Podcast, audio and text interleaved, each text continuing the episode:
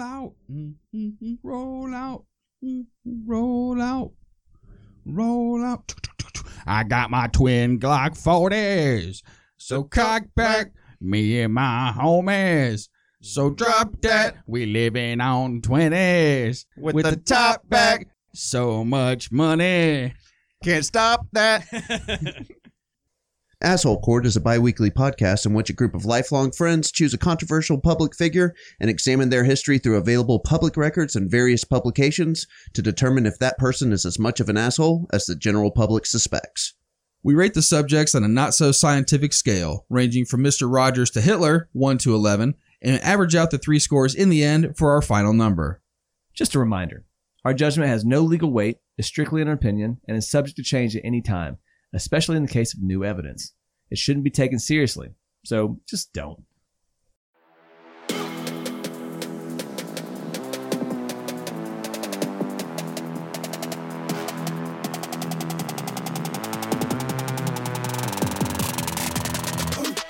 There are moments in history that are so captivating, wonderful, or terrible that people remember exactly where they were when it happened. I remember as a kid hearing my mother tell me the story of where she was when John F. Kennedy was shot and killed. One of my first memories of something being really, really wrong was watching the Challenger space shuttle explode on TV. And most recently, I'm sure most of us all remember where we were when the events of 9 11 occurred. I truly will never forget. But there was another moment in the mid 90s that's still talked about today, and I remember exactly where I was on that fateful Friday night in 1994. As a 13 year old chubby but yet athletic boy, I had filled my Friday night with the things I just mentioned food and sports. One of my best buddies was over to spend the night, and we emptied our piggy banks to order the new Bigfoot pizza from Little Caesars.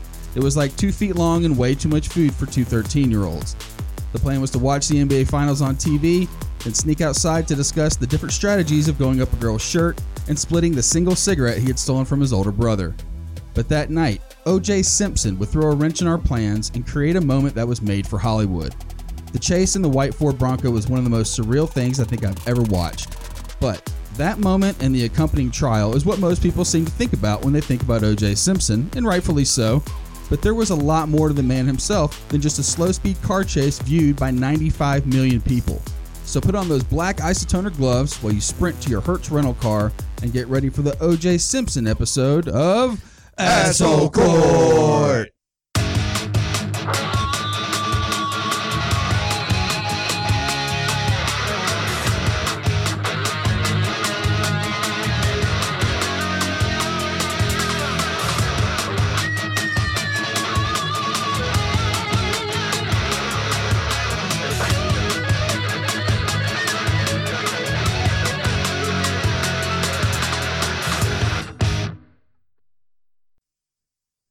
All right, before we get started, want to give a giant shout out to Jenny from Grand Rapids. We appreciate you reaching out to us and just want to know uh, we're definitely thinking about you and your family right now. So stay strong, girl. Yeah, absolutely. Uh, you know, you are a super fan of ours, and uh, you know, we just want to give you a little shout out and Yeah. uh, know that we're here for you. You've been uh, with us for a long time, and you know, honestly, we love and care about you. Now, I've yet to meet you, but love and care about you. That's right. Absolutely. All right, so let's dive in and get some pre-show scores for OJ Simpson. Mikey, start us off. Uh, it's tough because I, you know, prelim scores are tough. It's hard to explain to people that are younger than than we are. I think how much legitimate love there was for O.J. Simpson Mhm. at the time. If you'd gone to May of 1994, he was uh, like one of the most beloved people on the planet. I'm trying to think of an equivalent Like today, John Cena. like a John Cena. Yeah, yes, John where Cena. you were Good just call, like, Randy. I, I absolutely uh, like. I was too young. I wasn't born when he was even playing football. So he was the guy from Naked Gun. that I John Cena loved. or The Rock. Think about it, somebody that Yeah. starred in another profession, rolled into Yep. acting, and was a complete star there too. Yeah, Yeah, and just a bankable star, and Mhm. just a handsome dude, a, a great personality, and then for this to happen was so shocking. So I want to go. I'm actually so to to throw this off a little bit. I want to give my legitimate preliminary score of what I thought of O.J. Simpson before this murder happened and Okay, everything okay, happened, All right. and that would have been legitimately like a 2.0. I thought that that guy walked on water. I thought he was super nice, super cool, funny. Like I said, I massive Naked Gun fan. I still watch that movie once every couple years or whatever. And as Nordberg, Oh, he's awesome. still Oh, yeah. hilarious, still makes me laugh, which is why this was so shocking. So I want to set that precedent here because for a lot of people that are younger, they don't. All they know is OJ is OJ the murderer. OJ back in the day, Juice Yeah. The juice. was beloved. He was like John Cena. He Legit. was, yes, yeah. So I will put him at a 2.0 Yeah. All right. preliminary score. Interesting. Yeah. Interesting. I like it. Interesting. Buddy, what do you got? All right, so for me, I knew I didn't really keep up with football a lot. I was a little bit more into baseball back in the '90s, but I mean, OJ was everywhere. He was the Hertz rental car guy, and so yeah, I saw him a lot on TV, and he was very personable. Uh, but I didn't have that attachment to him that Mikey alluded to previously. Now, to uh, kind of tap back into what Randy was talking about in the intro, uh, he he mentioned a couple watershed moments like JFK and 9/11 and stuff like that, and while I don't think that This isn't quite this there. isn't quite a So watershed about- moment. It's not quite there, but it's like I think, damn I honestly, I culturally it is. It just isn't as there was it- 95 million Yeah, people watching. It's true. it. Yeah. I honestly believe so. I literally don't remember the Challenger explosion. I was I was too young. Yeah. I don't remember it.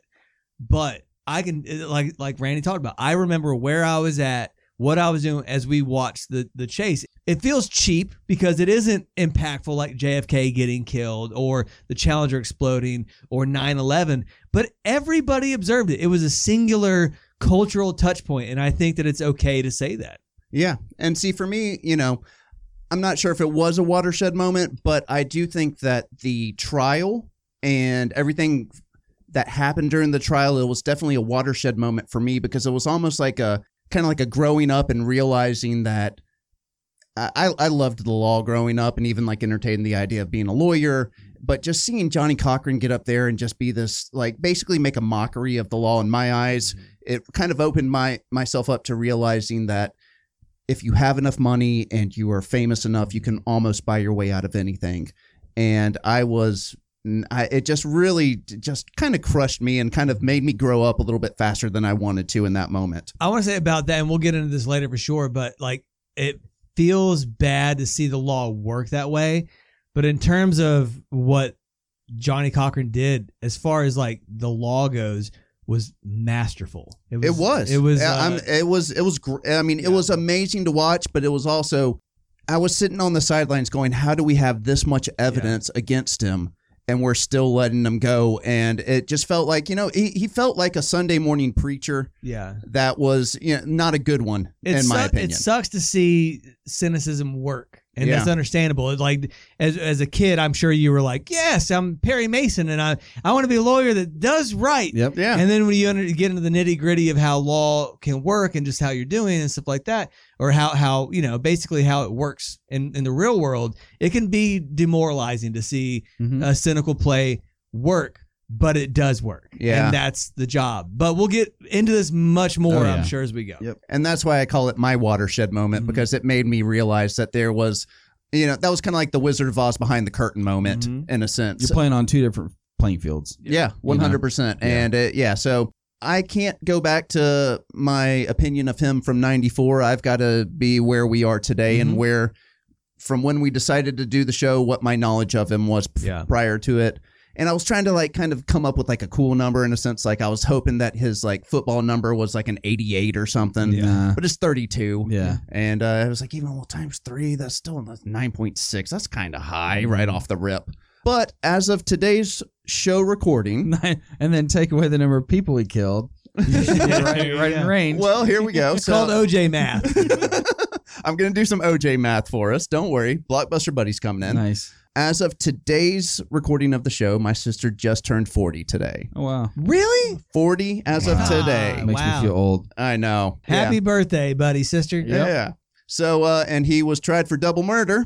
So we're going to times that by two, and we're going to land him at an 8.0 as a, a pre-show asshole score for OJ for me. And actually, that lines up with Scott Peterson as well. So I feel like that's a pretty good starting point. Pre-show 8.0. Yeah, Okay. dude, he murdered two people. I know, but I yeah, fair enough.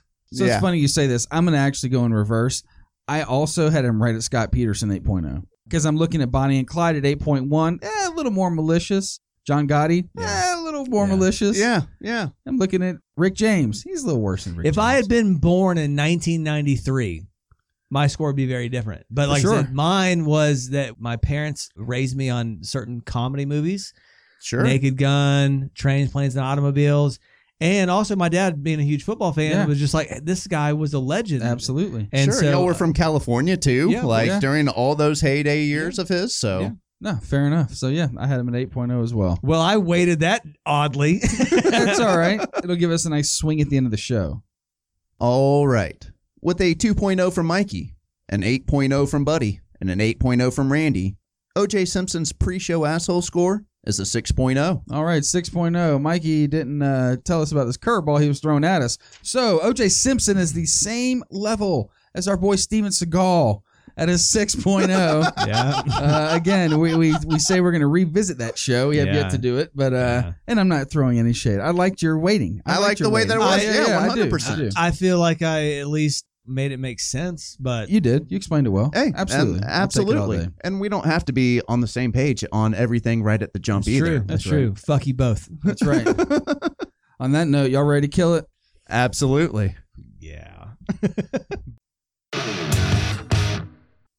Orenthal James Simpson was born July 9th, 1947, as one of four children to mother and hospital administrator extraordinaire Eunice and father Jimmy, who had a number of different jobs while the Simpson children were growing up. Articles I read about Jimmy said he worked at different times as a chef, but also as a bank custodian. Now, Hmm. this is the second time that one of our subjects in the courtroom have had a parent who is a bank custodian. Strange, right? It was the first one. I want to say it was like Jim Jones's mom or something like that. Oh. We couldn't tell if she was like a custodian in the bank or like Yeah, like that's a right. holder of money. Do you guys remember that? Oh, I do remember that, That's yeah. right. Yeah. And also, like, you know, if it is just a standard custodian, that seems like enough. Custodian, not bank custodian. School custodian uh, is one thing. Right. I'm not a janitor at a school. Those poor janitors at school, I'll never forget us walking into the bathroom and there there were no stall doors. That's right. On the bathroom uh in the bathroom in the in the, in the gymnasium and we walked in on this poor polish man who he was a custodian and he was taking a huge dump and we walked in and he was just trying to have his own private time and we were like gross! God! And this poor man had to just sit there and absorb it while two 15 year old boys just sort of were like that's the thing that you're doing that everybody does is disgusting And he was like, "Oh shit, this is gonna stick with me for the rest of their No. time in high school." He was like, please get the fuck out of here. The one time that I don't go down to the teacher's lounge. Either way, we do know that OJ's dad was the janitor at the bank. Unfortunately, Jimmy and Eunice's marriage didn't work out, and around the time OJ was five years old, Jimmy left. There may have been some underlying issues as to why Jimmy and Eunice didn't work out. And I'll be honest, when I read about this, it was the first time I think I had heard about this. But OJ Simpson's dad, Jimmy, was a gay crossdresser. Hmm. Hmm. One quote from an article I read said, Mama Simpson, as he was known to me, used to hang around the hotel where I lived and was frequently dressed in drag. Wait, is that OJ saying this? No, this was um, a guy in a essentially from an article I was reading while I was sourcing everything. Oh, that gotcha. knew Okay. about yeah, But he would call him Mama Simpson. Mama That Simpson. was his- yeah. yeah. Used to hang around the hotel where I lived and was frequently dressed in drag. Everybody knew he was OJ's dad. He got to be known as Mama Simpson because he favored young butch white kids as boyfriends. Okay. Yep. Well, that's uh I will slowly absorb that and we will continue. Interesting tidbit. I had Yeah. never heard that about OJ's dad. A 2016 documentary, OJ Made in America, had a childhood friend, Calvin Tennyson, recalling going with OJ to Jimmy's home. He recalled, and when his dad opened the door, he was in a bathrobe, which is not a crime. But then his dad kind of opened the door more, and there was a guy in the back in a bathrobe too. So it was obvious his dad was gay. And I'm wondering, is it like those bathrobes where they like come up like thigh high, you know, or is it you know like you know full size, you know? Uh I'm sure it was uh In a non sauna setting, not terribly comfortable in like soul solely in bathrobes. I've never owned an actual bathrobe. I got one. It's awesome. Yeah, I'm sure Yeah. they're great. They seem cool. I don't know. My wife stole one from a hotel a while back. We still have it. What is up with our? wa- Uh, my wife also stole one from a All hotel. women steal robes from hotels. Eh, eh, listeners, you know this is true. All you women that are listening have stolen a robe from a hotel because they're really nice robes. They're really nice. My yeah. wife stole it over like 20 years ago, and she still wears it. My Yeah. wife's legitimately the same thing. It's, it has a giant hole in the back. I'm like, I will get you a new robe. She's like, this one's still kind of doing its thing. I think there's a value to stealing, Uh-huh. right? They're like, they're like, this is, you know, it's, it's a good one. Your Well- f- your food tastes better. Yeah, yeah, yeah, yeah. we still got charged. it. We still got charged for it. Oh yeah, I don't know. Oh, well, they? Yeah, Oh, we. man. I saw the bill. We got charged for it. this she stole it before we were together. So thank you, wife, for that. Calvin recalled tension afterward, broke up as they burst into laughter. They never discussed the scene. Calvin added, Back in our day, that was the worst thing in the world that you could ever think about. An African American man being a homosexual. Yeah, up until about I don't know, maybe like four weeks ago, that would have been an issue. You know what I'm saying? like truthfully, like I said, uh, I mean, even us growing up in the '90s, like man, being gay was not cool. Right. It was- right. Extremely taboo. Yeah, uh, for and if someone's dad was gay, Oh, they were like, and it was discovered, it would be. we had a guy about. that we had a guy that we knew growing up whose dad was arrested Mhm. on pretty much he was in the woods in a well-known spot for in, that in kind a of rest action. area. Yeah. Yeah. and he got arrested and like it it affected him. Like, it absolutely time, did. you know and I mean? actually, this is a moment here because a lot of our fans have asked us to talk about how we're assholes and stuff like that. I'm going to put a moment here where Randy was actually a very good guy I don't know about that. Because, from what I recall, he was told by this friend to please not tell anybody, and he really did hold that secret until we were much older. Yeah, it was in the Mm. paper. Yeah, no, I knew about that. It was in the paper. Ah. no, no. Yeah, no, I can't take credit for any of that that you just said. I appreciate it. That's I solid. retract that. Yeah. I remember Randy like the next weekend I came over. I didn't. was- He was like, "Hey, guess what happened?" Dude, it was in the paper. It was in the paper. Like I okay. So, uh, uh, interestingly enough, I didn't really. I still was that dude's friend. I stayed. I still true. hung out now, with to him. Randy's credit, yeah, absolutely. Like Randy was like, "You don't fucking talk about that when he comes over right, and stuff yeah. like that." And it was, you know, but Well, exactly. So I didn't start hanging out with you guys until we were uh, in high school. And so I never knew. And apparently it was already talked about. But you guys did hold it together pretty well. So, anyways, half score, half credit for Randy. Thanks, thanks. Well, at least you know that does show you that how far we've come as a society. Where you know, if that was something that was extremely taboo even just 25 years ago, that it's something that is completely accepted and like not frowned upon whatsoever, except in very small groups. You know, at this point in time, and how things can change just over the course of two decades. Well, and honestly, it's true because uh, I will be perfectly honest. In the 90s, I was uh, not very cool with gay people. I was not a, you know, I don't know. It was a different time. But as I got older and I actually ended up making friends with some people that are gay, like one of them is basically like I don't I don't call anybody my like my son's godfather because that's just lame.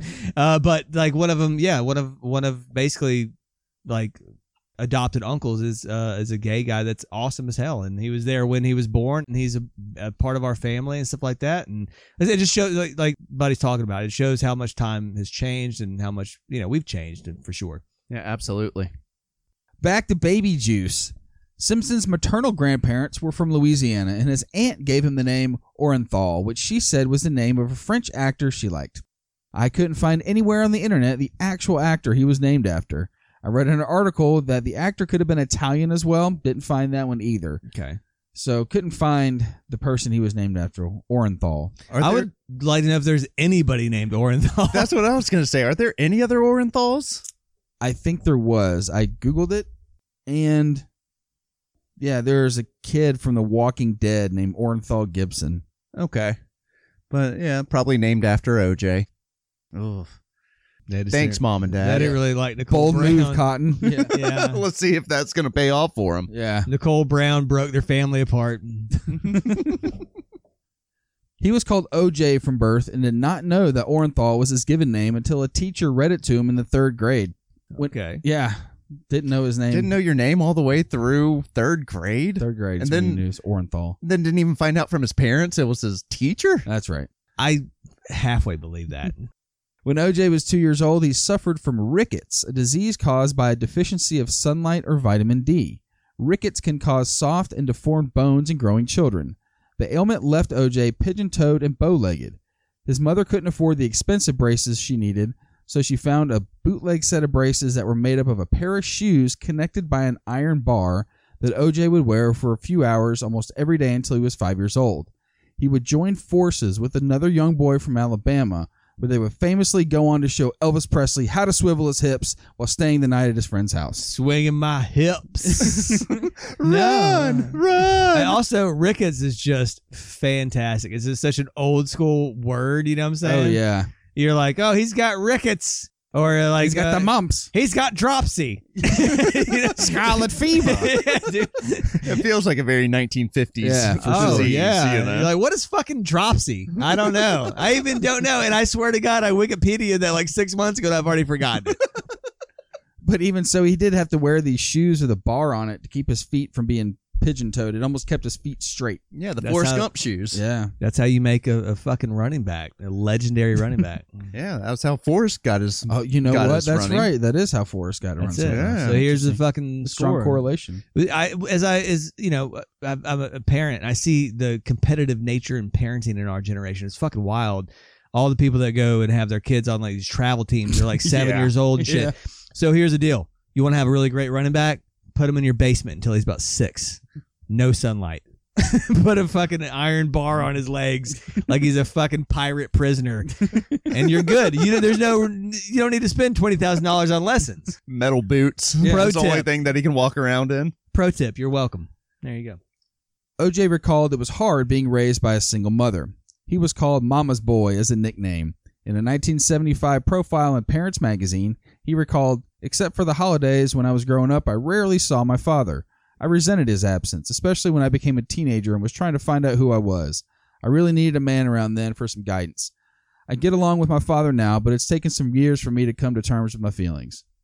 The Simpson clan lived in the Potrero Hill housing projects in San Francisco, and by the time OJ was around 13 years old, he joined what was described as the local fighting gang, the Persian Warriors. Man, Sounds like something out of the Outsiders, They had it? they, yeah, they had better gang names back then, you know. Now it's all like letters MS thirteen, shit Yeah. like that, or whatever 69th Street Rollers or whatever. They're like, we're the Persian Kings and we fist fight for fun. he said, I'm the, metal boots, get up here! he said, we're the ugly clown gang and we'll make you laugh and then beat your ass. Or from uh, Short Circuit, Los Locos, Those kick your logos, ass. yes. Yeah, and that's the Los thing too, where the, the area where the Persian Kings ran.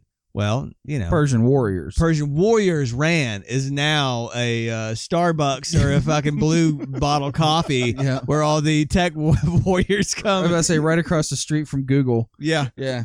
One fight landed OJ at the San Francisco Youth Guidance Center for nearly a week in 1962. He's a great guy, but he wasn't any angel, said Joe Bell, a friend from high school.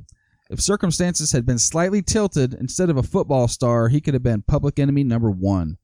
Simpson said in a 1976 Playboy interview, I never infringed on people. I only beat up dudes who deserved it. At least once a week, usually on Friday or Saturday night. If there weren't no fight, it wasn't no weekend. Yeah. Man, so he went looking for trouble, but only with hooligans, not with any Only kind of. those who deserved it in his eyes. Yeah. Uh huh. and we know how. uh Yeah. How I never fought a person that didn't deserve it either. I feel like that's a commonality with all people that have been in fights. Never just beat up a dude for fun. He was looking at me funny. Exactly. Yeah. He's lucky he didn't fuck up that handsome face he had, dude, man. That's right. Be treated like a punk, you know it's unheard of. That's right. Yeah. R.I.P. Coolio. Simpson attended and played football at Galileo High School in San Francisco. As expected, he was a badass and was selected for the All City team. But in a tale as old as time, the star athlete's grades held him back from heavy college recruitment. At the time, the Vietnam War was waging on, and he watched a childhood friend suffer a pretty severe injury. He knew he didn't want to enter the military, and the only real way around it was to go to college. He didn't receive any scholarship offers from Division One schools, so he enrolled in City College of San Francisco in 1965. That's right. He played on both offense and defense for the football team as a running back and defensive back. Because those city colleges were like, we can field about 30 players. That's it, man. We're on both sides. Can you kick?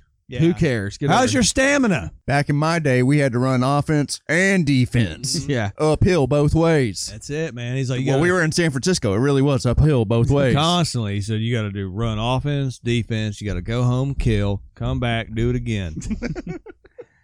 In college, he really started to separate himself from his competitors. As a sophomore, he made the junior college All American team as the running back and finally got the attention of major colleges around the country with his standout performance in the super prestigious Prune Bowl.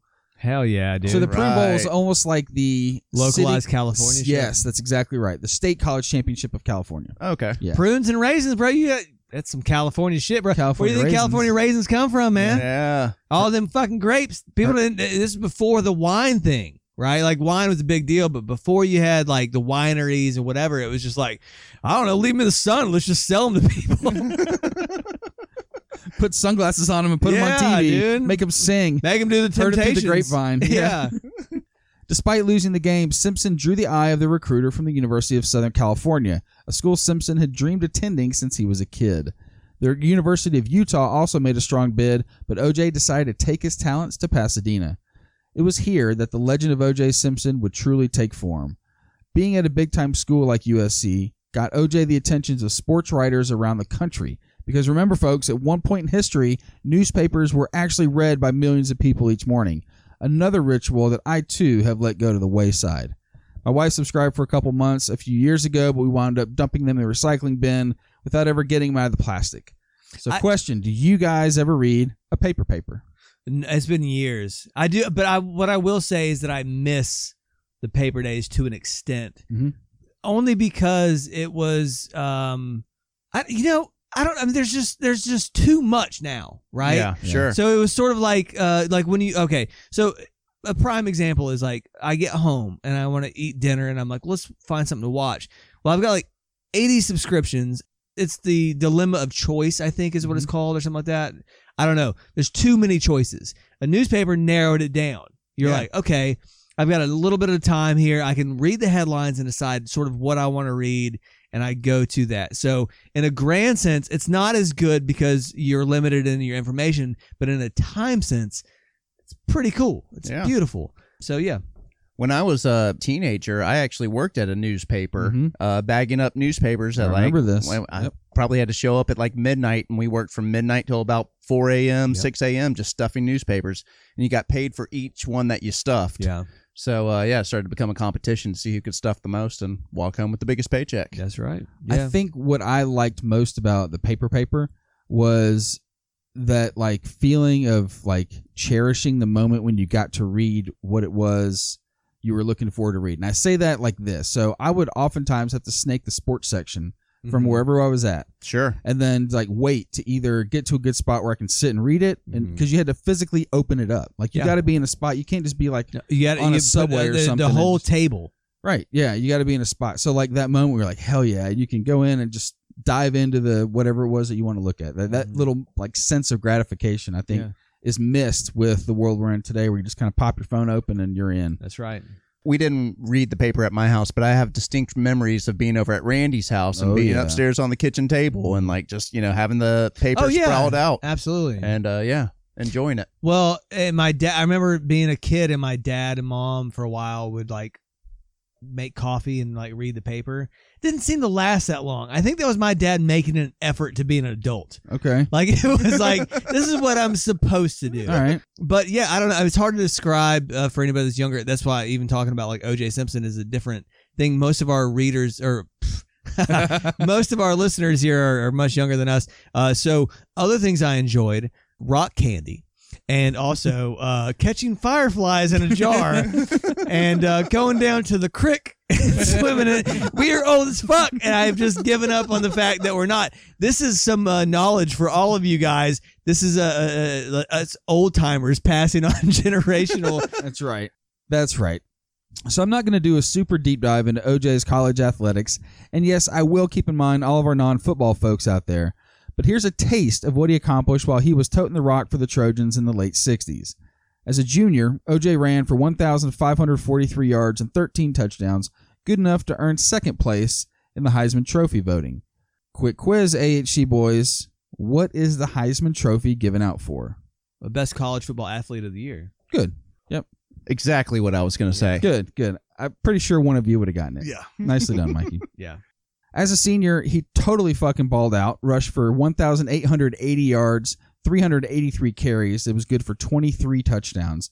So, to give you an idea of what that translates to, he averaged right at five yards per carry his senior year. You need to get 10 yards to get a first down. So it's guaranteed Meaning, money, baby. Yep, meaning you could pretty much turn around and hand it to OJ, and he'll march you down the field and score about two touchdowns a game. Yeah. Wow. Yep. Wow. And well, I also want to pause here. And there's another like we were a USC family growing up. Yep. Like my my dad was a huge USC fan, so of course we absolutely like loved OJ Simpson. Of course. Oh, yeah, for sure. In fact, Sure. when I moved here and I had a USC shirt, everybody was like, "You like the fucking Gamecocks?" Yeah. Yeah. Like, No. Yep. Uh, where they're like University of South Carolina. Yeah. What? Exactly. He did win the Heisman Trophy his senior year in what remains as the largest margin of victory for the award, as well as several other awards. In the de facto national championship game, the Rose Bowl, on New Year's Day, number two USC faced top ranked Ohio State. Simpson ran for 171 yards, including an 80 yard touchdown run, but the Trojans lost 27 to 16. But before OJ set foot on the football field at USC, he had joined the track team as soon as he got on campus. He ran in the USC sprint relay quartet that broke the world record in the 4x110 relay at the NCAA track championships in Provo, Utah in June of 1967. He also lost a very close 100 meter race at Stanford against then British record holder Menzies Campbell, who was Yeah. like the world record holder. He barely lost to him. Imagine this. I mean, the- time frame is nuts. He went in, in about six years. He went from fist fighting around the world with the Persian kings to like being a fucking all star. Yeah, Like, absolutely. almost at like Olympic level too. Oh, like for sure. like. World class sprinting speed. Yeah.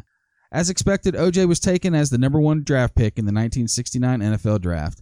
When Simpson was drafted, he immediately demanded the biggest contract in the history of American professional sports Why not? $650,000 over five years.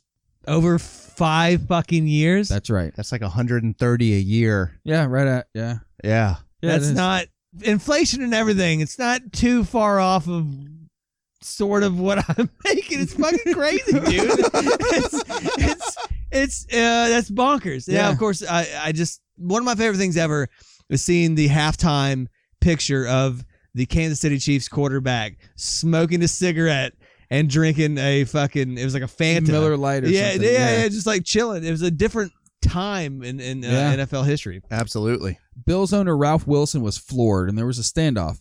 Simpson threatened to become an actor and skip professional football entirely, but in the end, Buffalo had to sign Simpson, and they did. The hype around OJ was insane.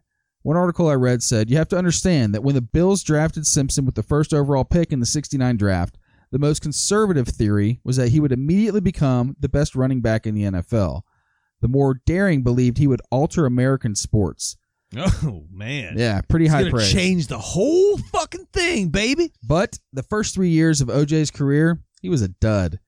Ooh. He was injured, he was ineffective, and he was bored out of his mind. His first coach, John Rauch, was unimpressed. He said, I couldn't build my offense around one back, no matter how good he is, Rauch said.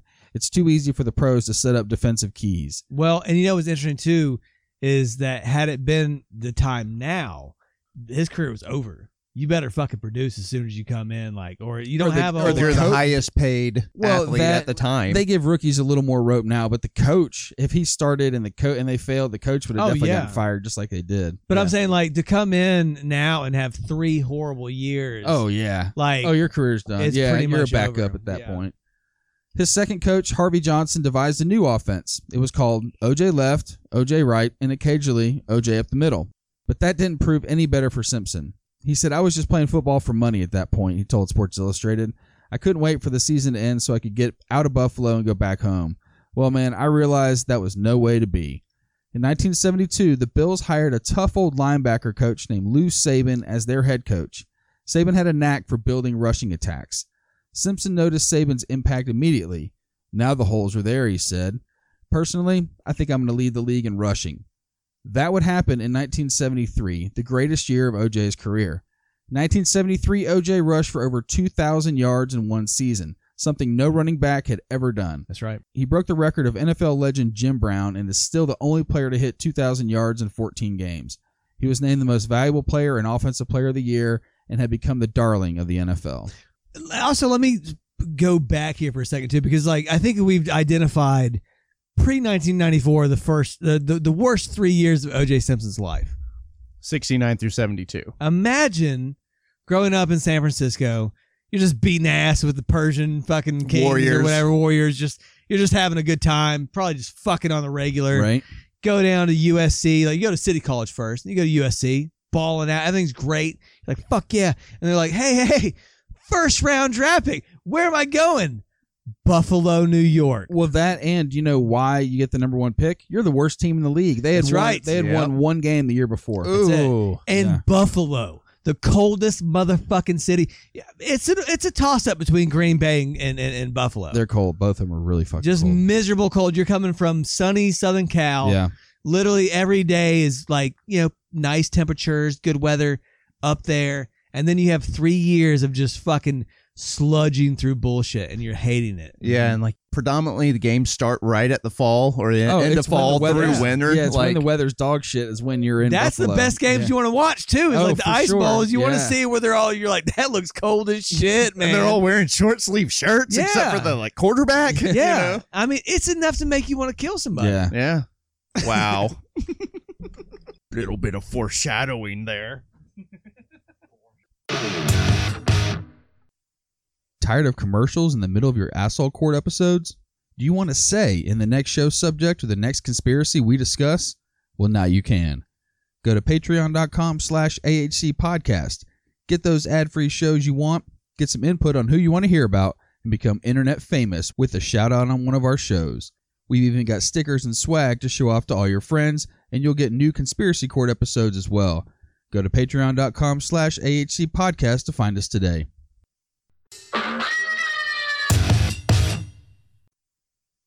OJ had a very charming personality, and he had begun working on his passion project before he ever played a down in the NFL.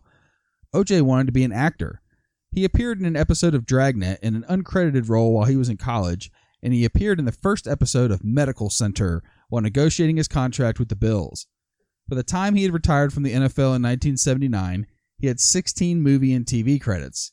And yes, he wound up playing 11 seasons in the NFL and finished with 10,236 rushing yards, second all time when he retired, good for 21st all time now. He made six Pro Bowls, which is like an all star team for the NFL, but only played in one playoff game his entire career. He ended his football days back in his home city, signing and playing with the San Francisco 49ers the last two years of his career. dude.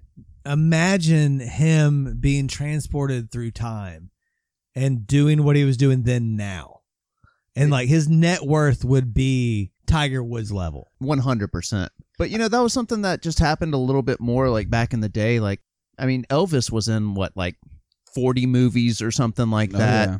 So you know it's just easier for the celebrities back then to kind of cross over. Well, yeah, but I mean, he was a super athlete. Guys like A Rod and them were like, all the contracts we talk about now would have been mind blowing. Oh, yeah. plus him being a pretty good actor, a good face, all the the to- like that guy would have been, literally had a billion dollar net worth. Yeah, he now. one hundred percent. The Rock. The Yeah. Rock or John Yeah, Cena is still one, like yeah, good. The Rock is a good comparison because he was wrestling and now all maybe into the movies. maybe even more because the WWE was not paying The Rock what like a major uh, superstar would be for an NFL now. Yeah, one hundred percent. But as we all know, this was just the end of phase one of OJ. Starting in 1975, OJ became the lead pitchman for Hertz Rental Cars. Off the field, Simpson made a conscious decision to project a positive image, to distance himself from the teenage OJ. He had an innate way of communicating warmth and charm, helping make him the first black athlete to be merchandised on a grand scale. His Hertz commercials pictured a dapper OJ running to catch a Hertz rent a car, smiling as he hurdled the airport guardrail and flashed past the cheering old lady with a sign chanting, Go OJ, go. That's right. He was a black man interacting with white men and women. That's another thing. That's another thing. That was so hard to break that barrier Yep. back then to become like a, a, a marketable black figure. Again, imagine it now. That guy would. I just can't even imagine how big of a star he'd been if it had been 30 years later. Right. You know, he did catch a lot of animosity for that, though, from the black community. There was a lot of people that were mad at OJ that once he kind of crossed that threshold, he basically kind of lived his life white Oh yeah. and kind of just, you know, never went back to the projects, never kind of opened any parks or That- anything like that. Yeah. And that was the infamous uh, quote he had. He said, "I'm not black, I'm OJ." Yeah. And Yeah. that's what uh, actually what in the Jay Z song or whatever the story of OJ Simpson was about that, you know, and Yeah. that's it's a fascinating thing to do because uh, or to look into because he really di- totally like distanced himself from the black community.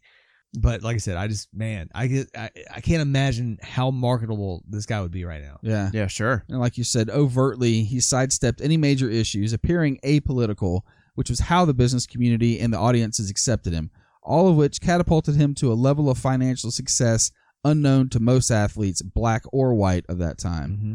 So, like, he's like passing Joe Namath and all that. Oh, yeah. Oh, for sure. Easily. Joe Namath made like thirty-seven dollars in 1967. He was an attractive man who did not thrust his fist in white society, but rather extended his open handed friendship. Business exec Chuck Barnes helped Simpson form business relationships with Chevrolet and ABC early in his football career. By 1971, New York Magazine wrote that Simpson was already wealthy enough to retire this week if he wanted to. In 1975, People magazine described Simpson as the first black athlete to become a bona fide, lovable media superstar. He used his amiable persona, good looks, and charisma in many endorsement deals. Besides helping his acting career, Simpson estimated that a very successful superstar in a rent a car campaign raised the recognition rate among people he met from 30 to 90%. OJ was the original flow from Progressive, or perhaps an inspiration to My Pillow founder and asshole court subject Mike Lindell. yes. Hey. I would still rather hang out with OJ Simpson. than Mike Lindell? yeah. Yeah, me Ah, yeah. Maybe. I don't know. It's never gonna happen. I, so could, don't I couldn't hang around Mike Lindell. I would. just No, I couldn't either. Yeah, I would rather hang out with OJ. Hertz annual profit increased by 50% to 42.4 million within the first year. Brand awareness increased by more than 40% and 97% of viewers understood that the commercials advertised Hertz, avoiding the common vampire video problem. Simpson was so important to the company that CEO Frank Olson personally negotiated his contract and Hertz used him for an unusually long time for a celebrity endorser. What is the vampire video problem? That is when you show an advertisement and then people don't remember what company it's for. They just Okay. remember the. They just remember, Remember the the- ad. They yeah. don't remember Well, the all right, actual so, commercial. uh, I understand the concept. I'm just trying to think of an example of that that that happening. I mean, maybe stuff you- that Elvis would hawk or- back in the no, day. I imagine like now, sometimes you see, especially with like perfume ads. I'm not Yeah. real sure what it's for. Well, they're awful. I don't even know what it is. They're just kind of whispering in different and they're on black and white, and then Yeah. there's all some famous actress or whatever. But I'm also not the target demographic. I'll never buy Chanel number five. I don't know, but okay. The publication Advertising Age in 1977 named Simpson the magazine's star presenter of the year. By 1984, Consumer Research found that he was the most popular athlete endorser, and the 1990s MCI Communications commercial starring Eunice Simpson satirized her son's work. It wasn't just advertisements that Simpson was doing. He actually did what I consider to be his finest work in a trio of comedy classics from the 90s, the Naked Gun trilogy. My Hey. fucking favorite. Yes. I, I can't describe how much. I, uh, in all honesty, like I know this is gonna sound, I'm almost getting emotional about it. Naked Gun, the first one especially, and uh, the second two and a half, it's like sort of set my idea of what comedy was. The for my whole baseball life. scene is just the, the So greatest good. sports funny scene ever, man. So good. I would uh, like honestly. I, I always wanted Leslie Nielsen to be my grandfather. he was so cool. I like I said. I can't describe. Like my my whole family loved the Naked Gun so much. Do you and think it it was, because OJ was in it and that's what No. brought it, or y'all were like a Leslie Nielsen family? Well, it had the California Angels in it. It had Reggie Yes. Jackson in it. It like- was it was your your chocolate is in my peanut butter. Mhm. Right. It was that sort of setup where it was just like. It's just so fun. My- Me and my mom still talk about it. On, I swear to God, at least a couple times a year, we'll talk about. It. She's like, "Remember that scene in the Naked Gun?" It was just part of our family, man. Yeah. It, was, it was. It felt like I don't know. What was your family's like favorite movies? We we were the Steve Martin family, so it was like The Jerk and like all of those kind of just uh, you know we we never really got into the Leslie Nielsen as Yeah. a family, but yeah, I definitely remember watching a lot of Steve Martin movies Yeah. growing up. We Ours- loved Steve Martin. We loved uh, Three Amigos for sure. we all did. that stuff. We were definitely uh, Airplane and the Blues Brothers. Yes. Yeah. were probably my dad's two favorite movies. Yeah. Yeah. See, and th- there's like an emotional attachment to that. Sure. Oh, 100 percent. Hence the 2.0, fuckers. Although Simpson appeared less often in Hertz commercials by the late 80s, his relationship with the company continued. Simpson was to travel to Chicago to meet with Hertz executives and clients on the night of June 12, 1994. So we aren't going to do a deep dive into the O.J. Simpson murder case itself, but I think there are parts of this murder trial outside the fact that I'm like 99% sure he killed those people that may impact his asshole score. The way Nicole Brown Simpson was murdered leaves zero room to think this wasn't extremely malice, fueled with anger, and had to be carried out by someone who was really fucking strong. The medical examiner said that she was stabbed multiple times in the head, neck, and body with some defensive wounds on her arm. But the kicker to me was the fact that there was a footprint on her back, showing that the killer wound up putting their foot on her back, pulling her head up, and then cutting her throat.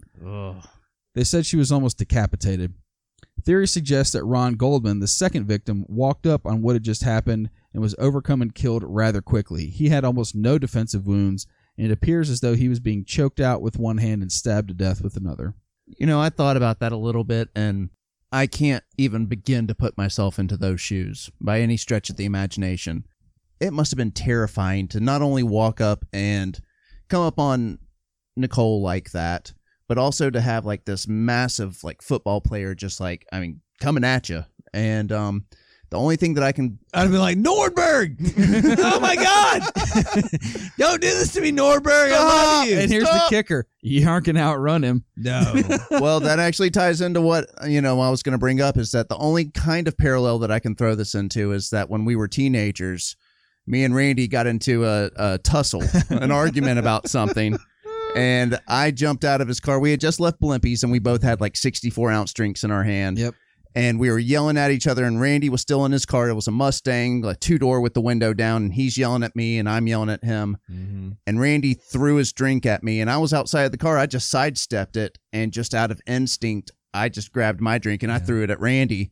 And I remember he threw up his hands to block it, but I mean, it was uh, It was the equivalent of a gazelle biting a lion first. yes, one hundred percent. It was very, very much gazelle vibes from Buddy. I, I weighed like a buck. I was like maybe five foot four, five foot Yeah. six at the time. and Randy was uh, was at his peak. I'm talking like like legendary uh, linebacker status. linebacker, but a linebacker that could do a round off back handspring into a pool. That's right. Yeah, it was absolutely. incredibly fast. Uh, I a remember. horrible choice. It We was all- it was a horrible choice. I remember he threw up his hands, the coke exploded all over his car. And I remember in that like I saw it in slow motion. I was like, fuck, fuck, fuck.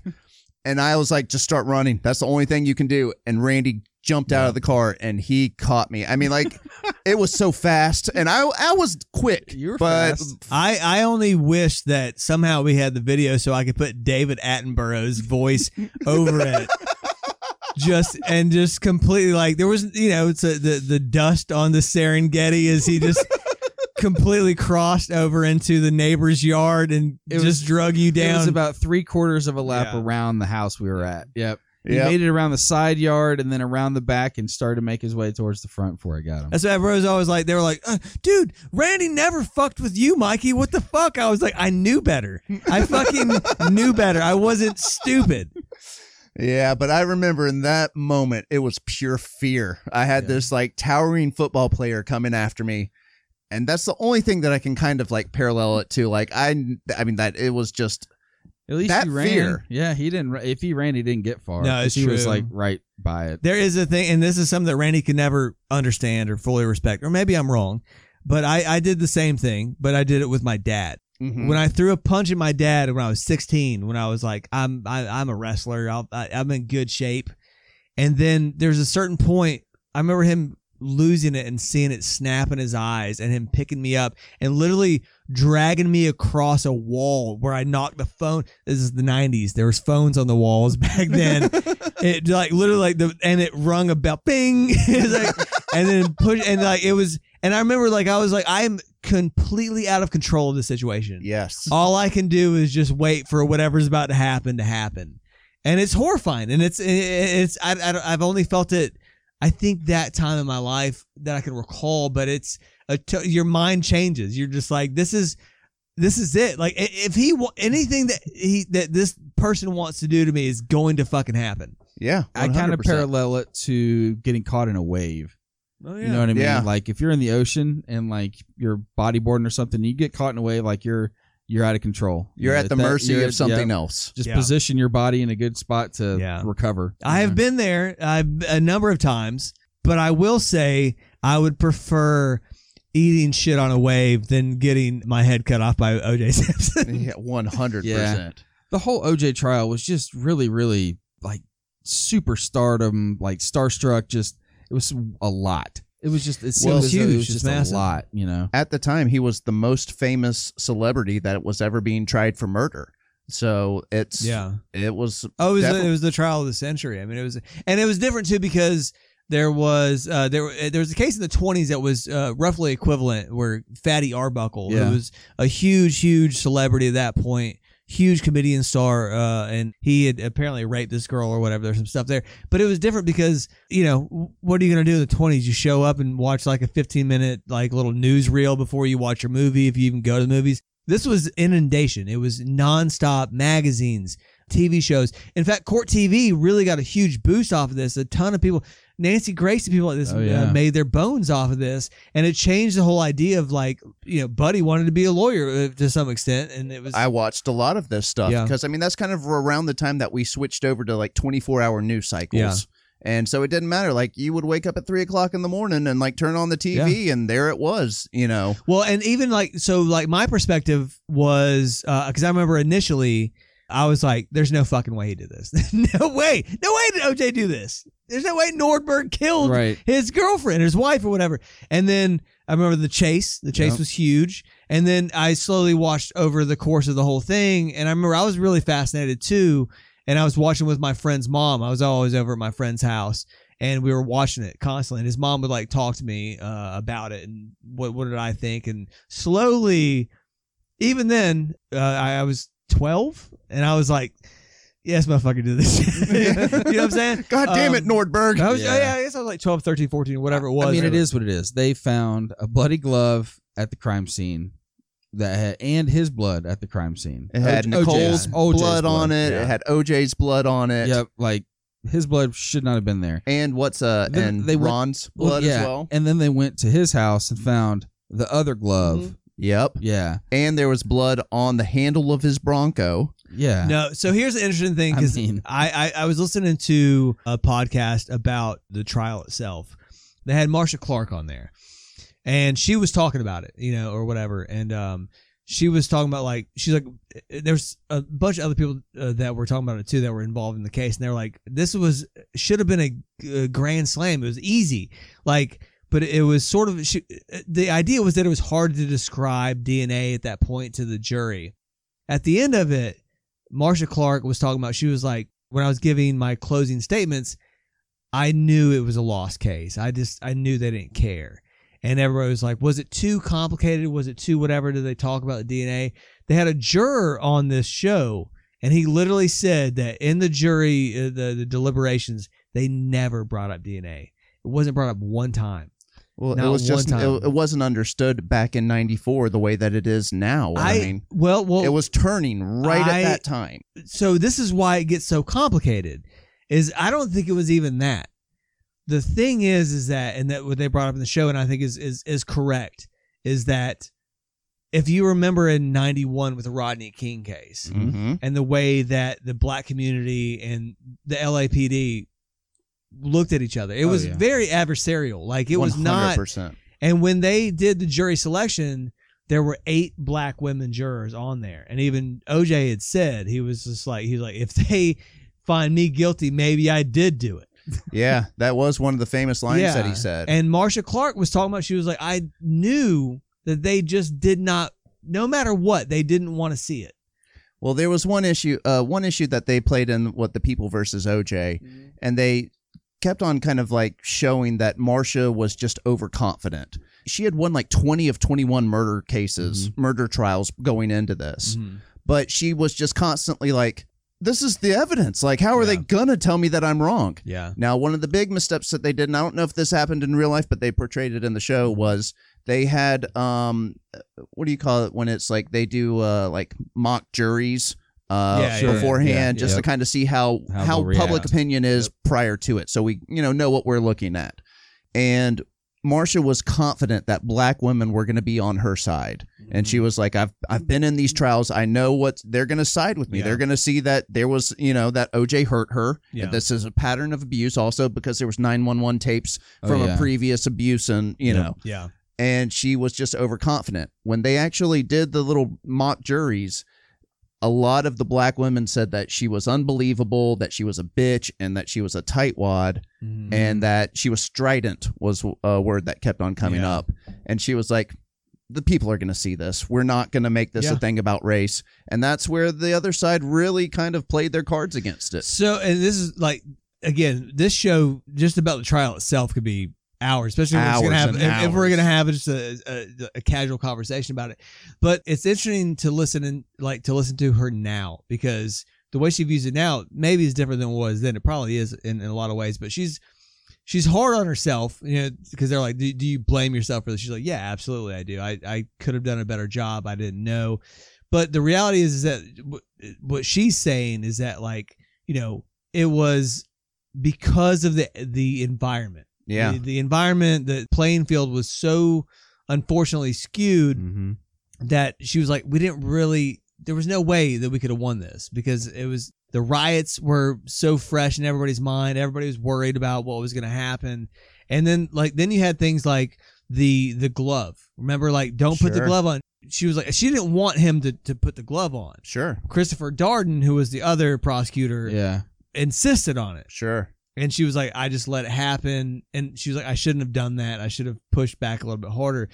But it was uh, when Johnnie Cochran came in, and what I was alluding to earlier in uh, the preliminary scores, Johnnie Cochran did an like an incredibly intelligent choice, a strategic choice of making it not about O.J. Simpson, but a trial of the LAPD. Yeah. And see, that was something that they also pointed out in the show was the officer that found the glove, Mark Fuhrman, Yes. he actually sued the LA Police Department Mhm. saying that his work made him a racist and he had nightmares of beating up black people.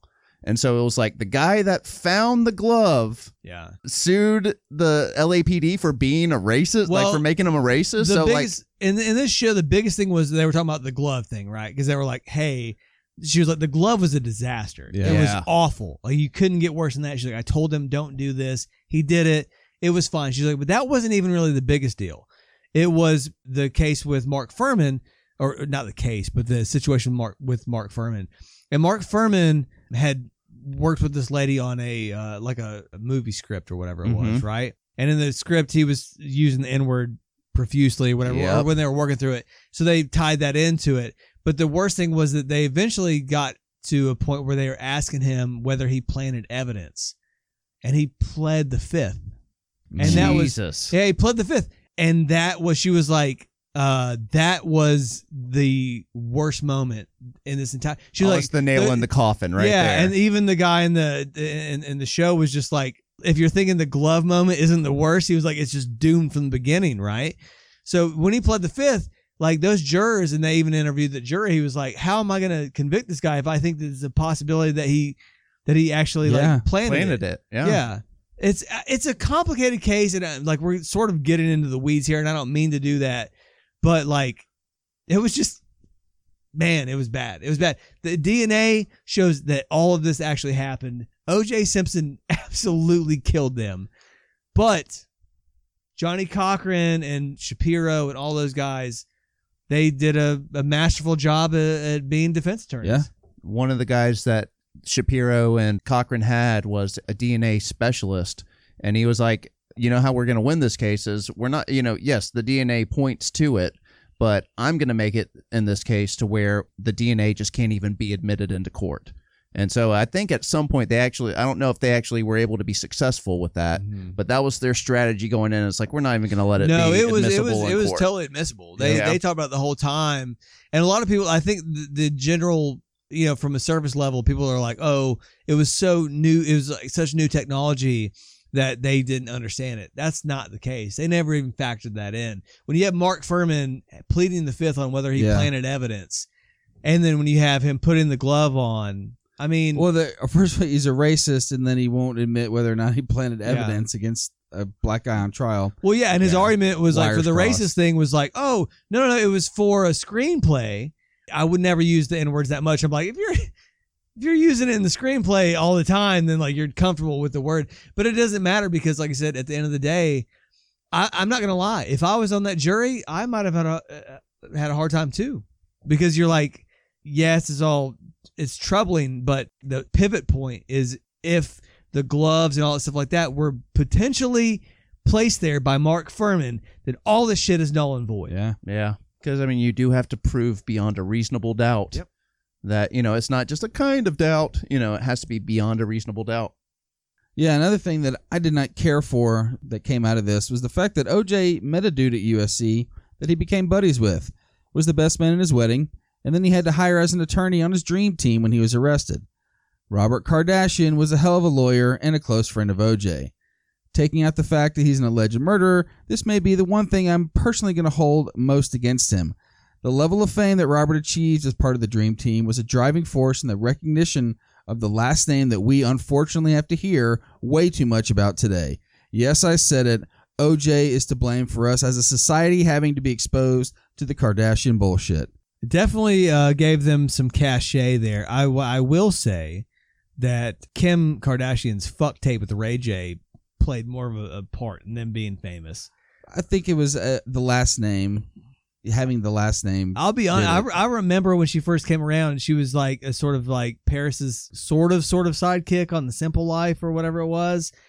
Her Ray J fuck tape was really a huge thing. I, I like in a sense, we didn't really know who Paris was until Sure. the sex tape. yeah. I think it's all sort of like retroactive in that sense. Uh, also, it's just sort of wild to me that because like even when I was listening to this uh, podcast coming back from Florida this weekend, and they had Kris Jenner on there talking Mhm. about her or whatever, and she was uh, Nicole's best friend. Best friend. friend. Yeah. yeah. they were best friends or whatever. Um, but you know, I mean, yeah, So, side note, Ross from Friends absolutely fucking crushed it in the role he played as Robert Kardashian in the made for TV movie about the Yeah. whole fiasco. One hundred percent. It was the first time I was able to look at him as somebody other than Ross from Friends. Yep. Probably the most memorable part about the entire O.J. Simpson murder case was the slow speed chase that ensued the night he turned himself in. Do you guys remember where you were when O.J. was in the white Bronco? I do. Absolutely. Absolutely. Nice. So the guy driving, Al Cowlings, did wind up going to jail along with OJ that night. After he returned home from jail, his friend Don Crease told USA Today in 2014 he wanted to get rid of that car as soon as possible. Memorabilia collector Michael Cronick was keen to snap it up and offered $75,000 immediately if Cowlings agreed to throw in 250 autographed pictures of himself driving the vehicle. How, wait, how many? 250 250? 250 autographed pictures and 75k for the Bronco. Okay, That does kind of tell you like the celebrity status that OJ was at. That they allowed this just slow car chase to go on Yeah. for multiple hours on what the 305 or oh the no, it was, it was it was multiple highways, and then like it was so big because like people were coming out and they were hanging sheets that were like "Run, Juice, Run," Yeah. And in this in this uh thing I was listening to on my way home yesterday, Marcia Clark was talking about it, and she was like, I'm so frustrated." She was like, "Here's this man who's killed two people, and people are cheering him on." And I was like, first of all, nobody knew that. Right. yeah, Second of all, it was awesome. It was. I was like to see these people come out and be like, "Yo, he's about to run through here." go go go. Yeah, and like hang it and stuff like. Yes, he yeah he totally killed her. Uh, he he killed both of them and stuff like that. But it was again, you're looking at it from now. At the time, I get. I remember. I remember where I was at. Like Randy was asking, I was in my living room, and me and a friend of mine that were on my baseball team, and my dad were watching it, and we were literally watching it, and we were like, "No fucking way he did this shit." We were like, Yeah. "Hell yeah, OJ, go, buddy, go!"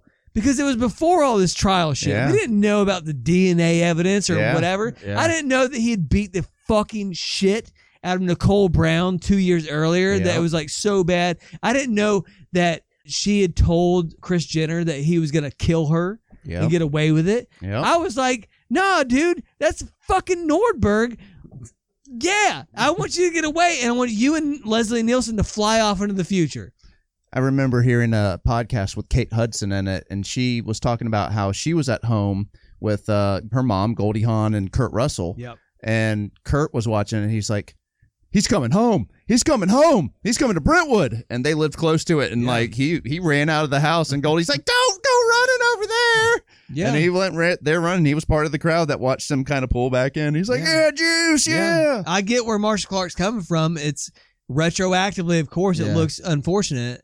I also want to say I want to defend Marcia Clark here real quick because she got a shit rap because that perm was nasty. It was, man. It was so bad. Somehow, some people managed to slowly look better over time. She's one of them. She is one of them. Yeah, for I mean, sure. she looks like the same face, but with a better haircut Mhm. now. And also, I I want to kind of say had that wet dog look. it was bad. Yeah. The perm was bad. And honestly, like I said, when when I watch her in interviews and stuff like that, she is very just an open and honest person. You know what I'm saying? A lot of people would sit there and be like, I didn't mess this up. I didn't do this or whatever.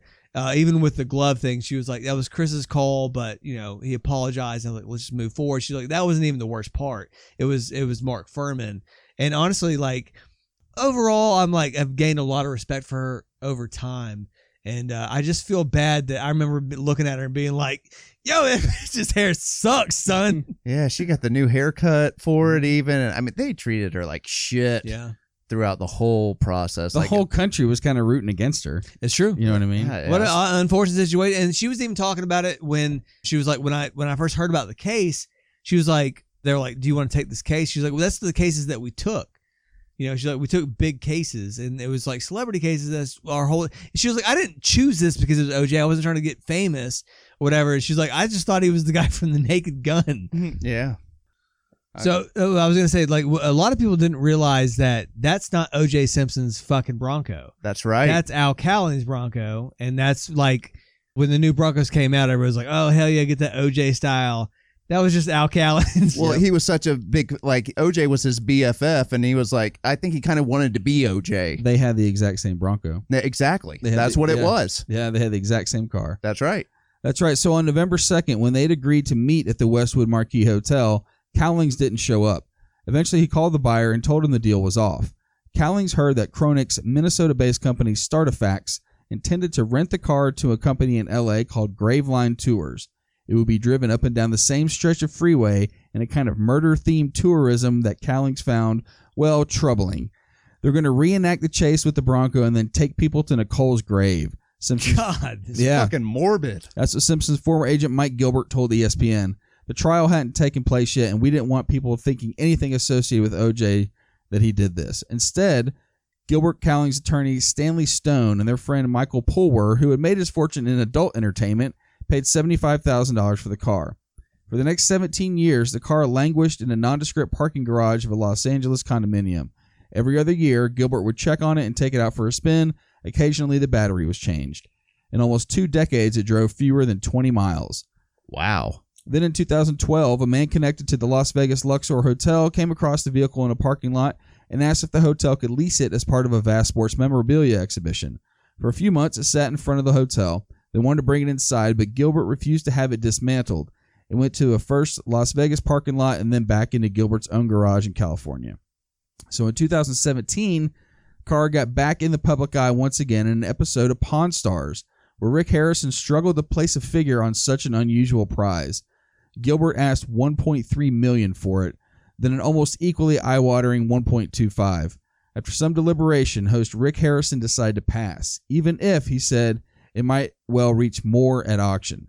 Gilbert was unfazed. I'll never sell the Bronco for under a million, he said. I know it's worth that, and if not, it will be. I got. I think I. Uh, I got a guy I can talk to real quick. yeah, having a hard time with this. After the show was filmed and before it aired, Gilbert struck a deal with the Alcatraz East Crime Museum in Pigeon Forge, Tennessee, where the car is presently on show. It's not clear whether it's a result of a loan, a gift, or a sale, but for the time being, museum officials say it's there to stay. At this time, they note on their website, no one is actively pursuing selling the Bronco.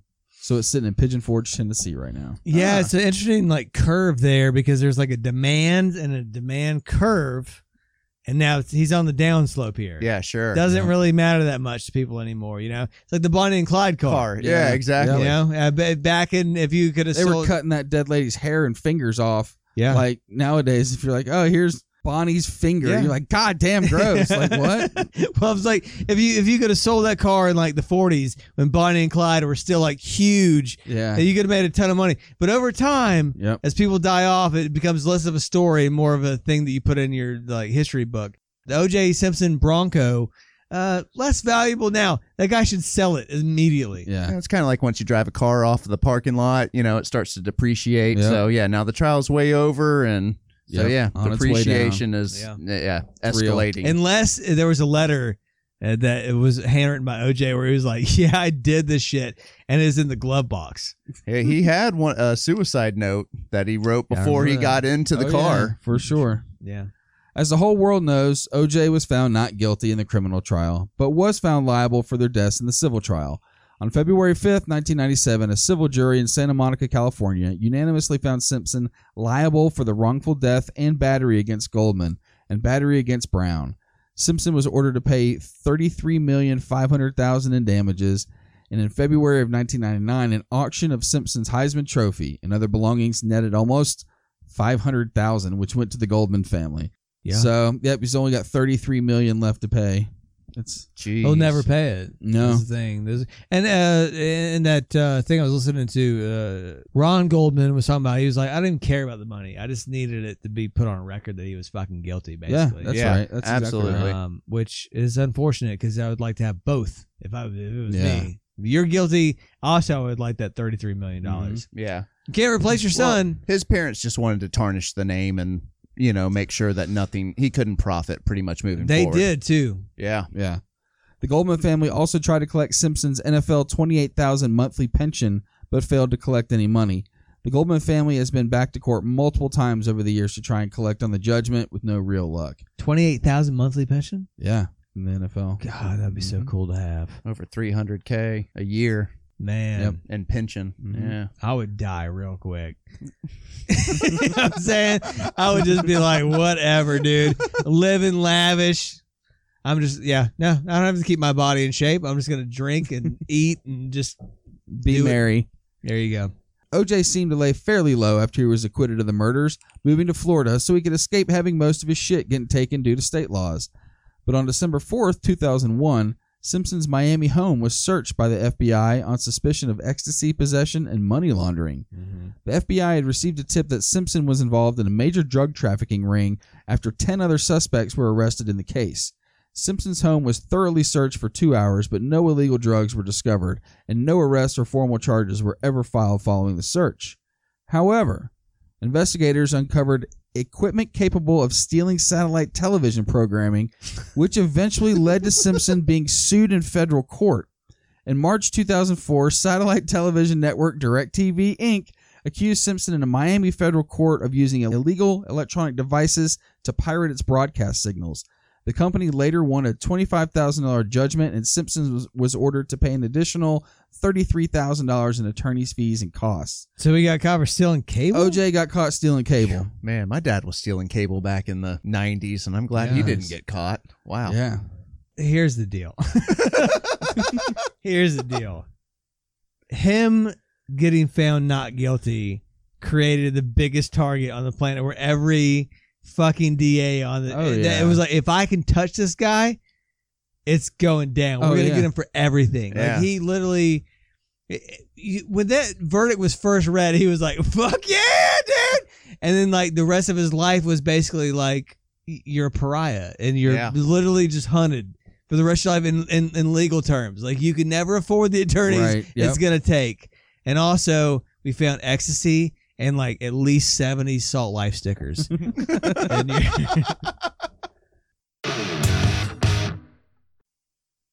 Mikey, your score is too low. That person was definitely a giant asshole, and you rated them like they were Justin Bieber. Wouldn't you like to tell us what you think? Well, now you can. Check us out on all our social media pages and tell us what you think about our scores, shows, and of course, good looks. We'd love to hear what you have to think. Now, pucker up, Buttercup. It's back to asshole court.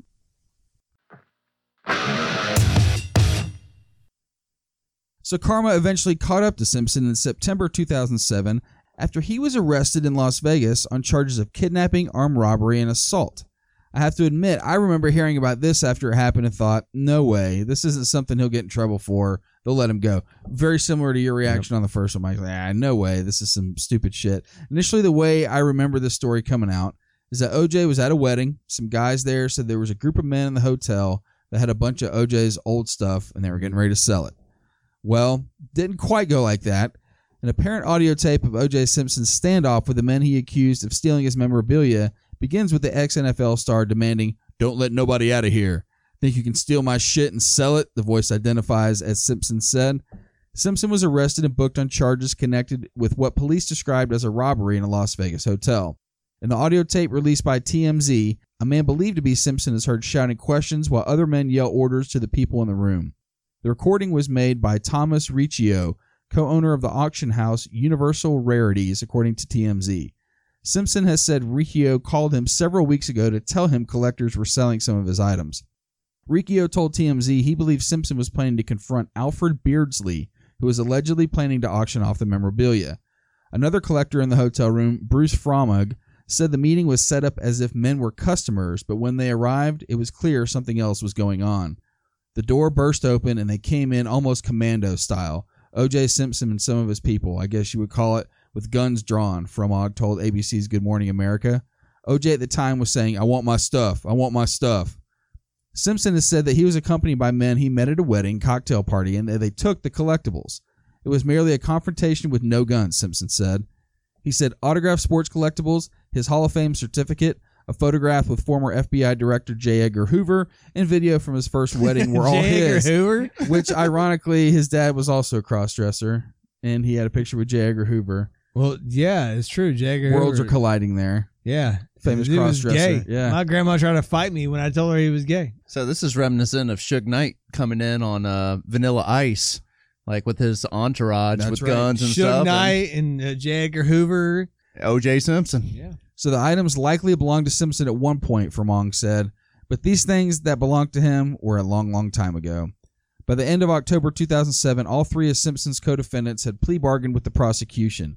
Walter Alexander and Charles Cashmore accepted plea agreements in exchange for reduced charges in their testimony against Simpson and three other co-defendants, including testimony that there were guns used in the robbery. Co-defendant Michael McClinton told a Las Vegas judge that he too would plead guilty to reduce charges and testify against Simpson that guns were used in the robbery. After the hearings, the judge ordered that Simpson be tried for the robbery. On November 8, 2007, Simpson had a preliminary hearing to decide whether he would be tried for the charges. He was held over for trial on all 12 counts. Simpson pleaded not guilty on November 29th with an initial setting for a trial of April 7th, later bumped out to September 8th. In January of 08, Simpson was taken into custody in Florida and extradited to Las Vegas, where he was incarcerated in Clark County Jail for violating the terms of his bail by attempting to contact Clarence C.J. Stewart, a co defendant in the trial. District Attorney David Roger of Clark County provided District Court Judge Jackie Glass with evidence that Simpson had violated his bail terms. Another hearing took place in January of 08, and Glass raised Simpson bail to $250,000. Simpson posted the bond that evening and returned to Miami the next day.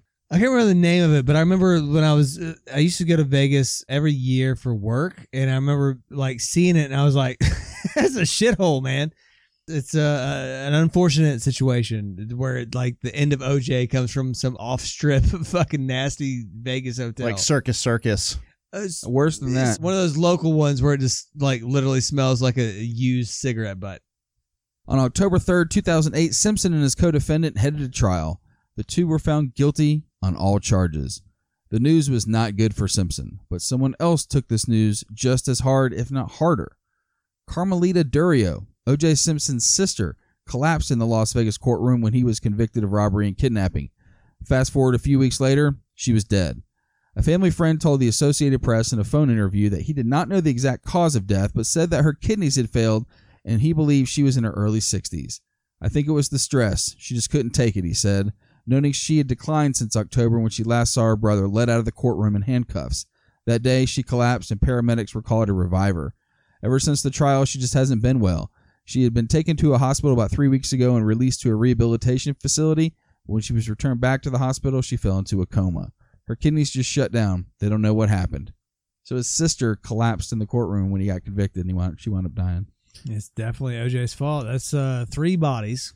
You can pin that one on him. Hundred. Why not? Yep. Yeah, he. He killed her kidneys. On October 10th, Simpson's counsel moved for a new trial on the grounds of judicial errors and insufficient evidence. Simpson's attorney announced he would appeal to the Nevada Supreme Court if Judge Glass denied the motion. The attorney for Simpson's co defendant, CJ Stewart, petitioned for a new trial, alleging Stewart should have been tried separately and cited for possible misconduct by the jury foreman. Simpson faced a possible life sentence with parole on the kidnapping charge and mandatory prison time for armed robbery. On December 5th, 2008, he was sentenced to a total of 33 years in prison with the possibility of parole after nine. In October 2010, the Nevada Supreme Court affirmed his convictions. He served a sentence at the Lovelock Correctional Center where his inmate ID number was 867-5309. Just kidding, it was 102-7820. On July 31st, 2013, the Nevada Parole Board granted Simpson parole on some of his convictions, but his imprisonment continued based on the weapons and assault charges. The board considered Simpson's prior record of criminal convictions and good behavior in prison in coming to the decision. At his parole hearing in July of 2017, the board decided to grant Simpson's parole with certain parole conditions such as travel restrictions, non contact, and co defendants from the robbery, and not drinking excessively. He was released on October 1st, 2017, having served almost nine years. On December 14th, 2021, Simpson was released from parole early for good behavior, releasing him from the previous conditions of his release and effectively making him a completely free man. While he was in jail, Simpson was planning to publish the ghost written If I Did It, a hypothetical account of how he would have committed the Brown Simpson Goldman murders in late 2006. Are you fucking kidding me? But after a publishing remember deal, this? No, Yeah. I don't. That was massive. Oh, dude. for People- sure. People were pissed. But after Rightfully so. Yeah, but after a publishing deal with HarperCollins fell through, a federal bankruptcy judge awarded the book's rights to the family of Goldman. The Goldman family added commentary to the work and retitled it, If I Did It Confessions of the Killer. The book was published in September 2007. Then you had The Lost Confession. Around the time of the book's original planned publication, Simpson taped an accompanying interview with HarperCollins publisher Judith Regan. However, it was shelved due to the victim's concerns that Simpson would find a way to profit from its broadcast. In March 2018, the footage finally aired as part of the two hour special titled O.J. Simpson The Lost Confession. In the interview, Simpson describes a hypothetical situation in which he encounters Goldman at his ex wife's home, takes a knife from his friend Charlie as things turn violent. Simpson also expresses some regret at the physical abuse he doled out on Nicole, saying, The one thing that hurts me as much as anything is this besides being considered by some a murderer, is being a batterer. So, what's the juice trying to squeeze out of the last leg of life? Everyone is talking about reality shows. Simpson's attorney Malcolm LaVergne told Vanity Fair in 2017 We get flooded with calls to people saying, We've got a $50 million deal for Simpson, or we're an agency and we've got a business proposal for Simpson. He's ignoring all of them. He's a senior citizen, he's enjoying his life, and he's just breathing, learning to exhale after being in jail for a decade. And that, boys, is OJ Simpson. Okay. Wow. Yeah. Rough. Yeah, sure Rough. is. Sure is. Leaves me feeling icky. He kind of has that icky feel to him a little bit, right? Just knowing he got away with what he got away with. And even just like any of the photos I see of him nowadays, like it's just he's a shell of the man that he used to oh, be. Oh, for sure. He's older too, you know. He's a fucking pariah. Yeah. You can't even. There's nothing that he can do. Like we were talking about with, uh, you know, he got that not guilty verdict. He was like, "I'm cool." Every other charge that he got, he's getting the maximum sentence. Oh, yeah. every fucking time. One hundred That sentence that happened in Las Vegas itself for the robbery or whatever, for the sports memorabilia or whatever, is a travesty. If he hadn't been OJ Simpson, that is an insane sentence for that Oh, yeah.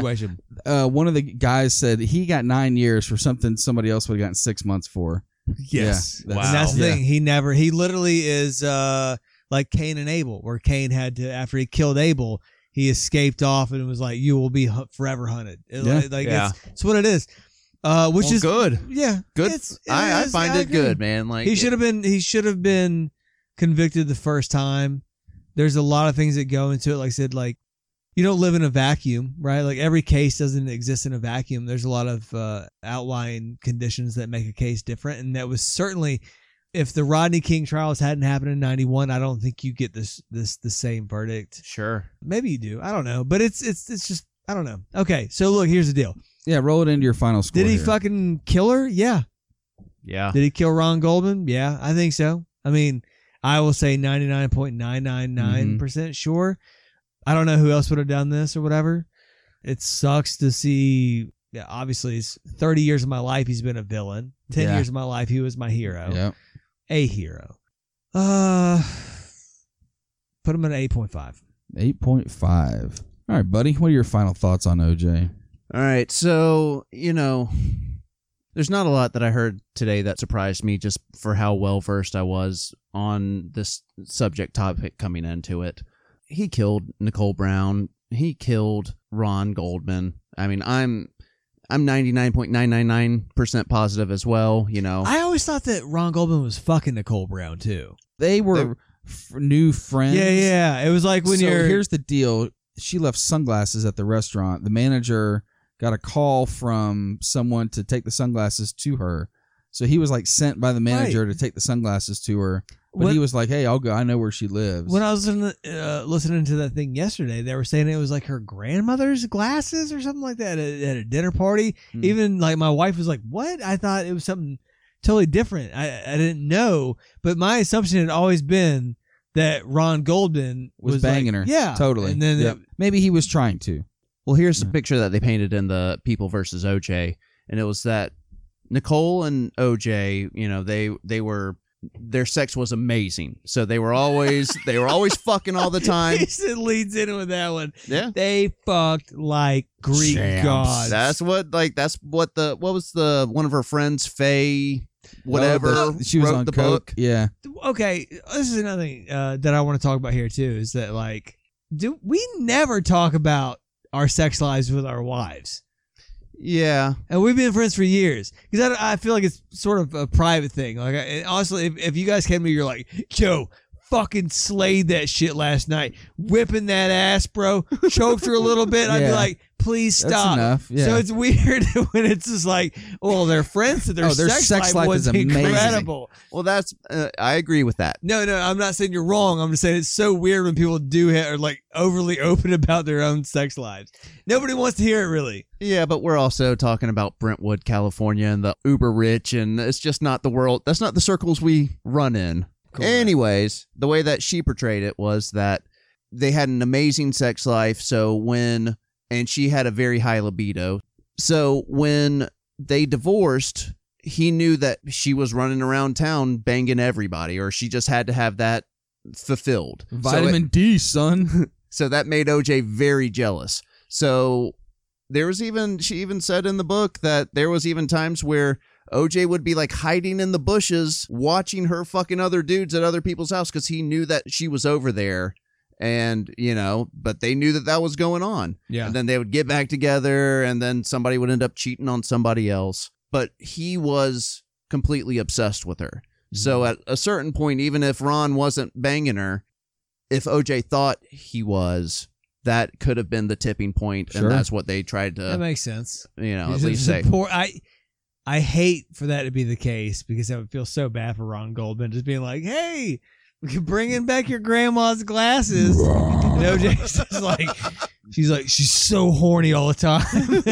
now it's time to kill you. That that would suck. That would suck. yeah. So, um, but he got off through an amazing legal team that was able to, like you said, Johnnie Cochran was able to make this about racial tensions in between the LAPD and the community, and that was one of his strong points was that he always tied it back to the community. He was always uh, Johnnie Cochran was always fighting for the community, and that's one of the big things that really helped in this case for sure. Mm-hmm. So yeah, no, he killed both of them, and technically, if he hadn't have been the juice, he could have been facing the uh, the death penalty. Oh, dude, if he hadn't been famous, over. Yeah, Yeah. Oh, one hundred For percent. sure. For sure. So you know, for me, I look at people that we've graded in the past, and you know, I see Jared Fogelin at a 9.0. I see R. Kelly in at an 8.5. Yeah. You know, I originally had him at an 8.0, but I'm going to split the difference in between R. Kelly and Jared Fogle and land uh, the juice in at a final asshole score of an 8.75. Actually, you know, let's skew it a little bit just to kind of make um, you know, so that way we don't have any overlaps. At least hopefully going forward. So we're gonna, I'm gonna give him an 8.77 All right. as a final asshole score. 8.77. Randy, bring us home. Yeah, absolutely. So my final thoughts echo a lot of the sentiments you guys just talked about, right? Like it, it hurts me to know Nordberg killed people. Yeah. Um, like you said, Mikey, they threw the book at him for the fucking the robbery in Vegas. I, I read an article about one of the guys he went to trial with, and he was like, "Man, this is all bullshit. We got next to nothing compared to what he got." Grand scheme of things, though, just a really like captivating story. You know, you read it A to Z, and you're like, it's hard to put down. It's literally like a, a movie of someone's life Mm-hmm. is what this guy did. You know, from the time he was really in college to the time he got out of prison when he was 70 something Yeah. years old. Sure. Just always kind of in the limelight. And unfortunately, the last, you know, two thirds of it was all for the, the wrong reasons. I had him initially at an 8.0. I'm going to put him a final score at an 8.3. Okay. 8.3 is my final score. All right. With an 8.5 from Mikey, an 8.77 from Buddy, and an 8.3 from Randy, OJ Simpson's final asshole score is an 8.52. All right, 8.52. He breaks the mold just above our 8.5 crowd of John McAfee, R. Kelly, and Alex Jones.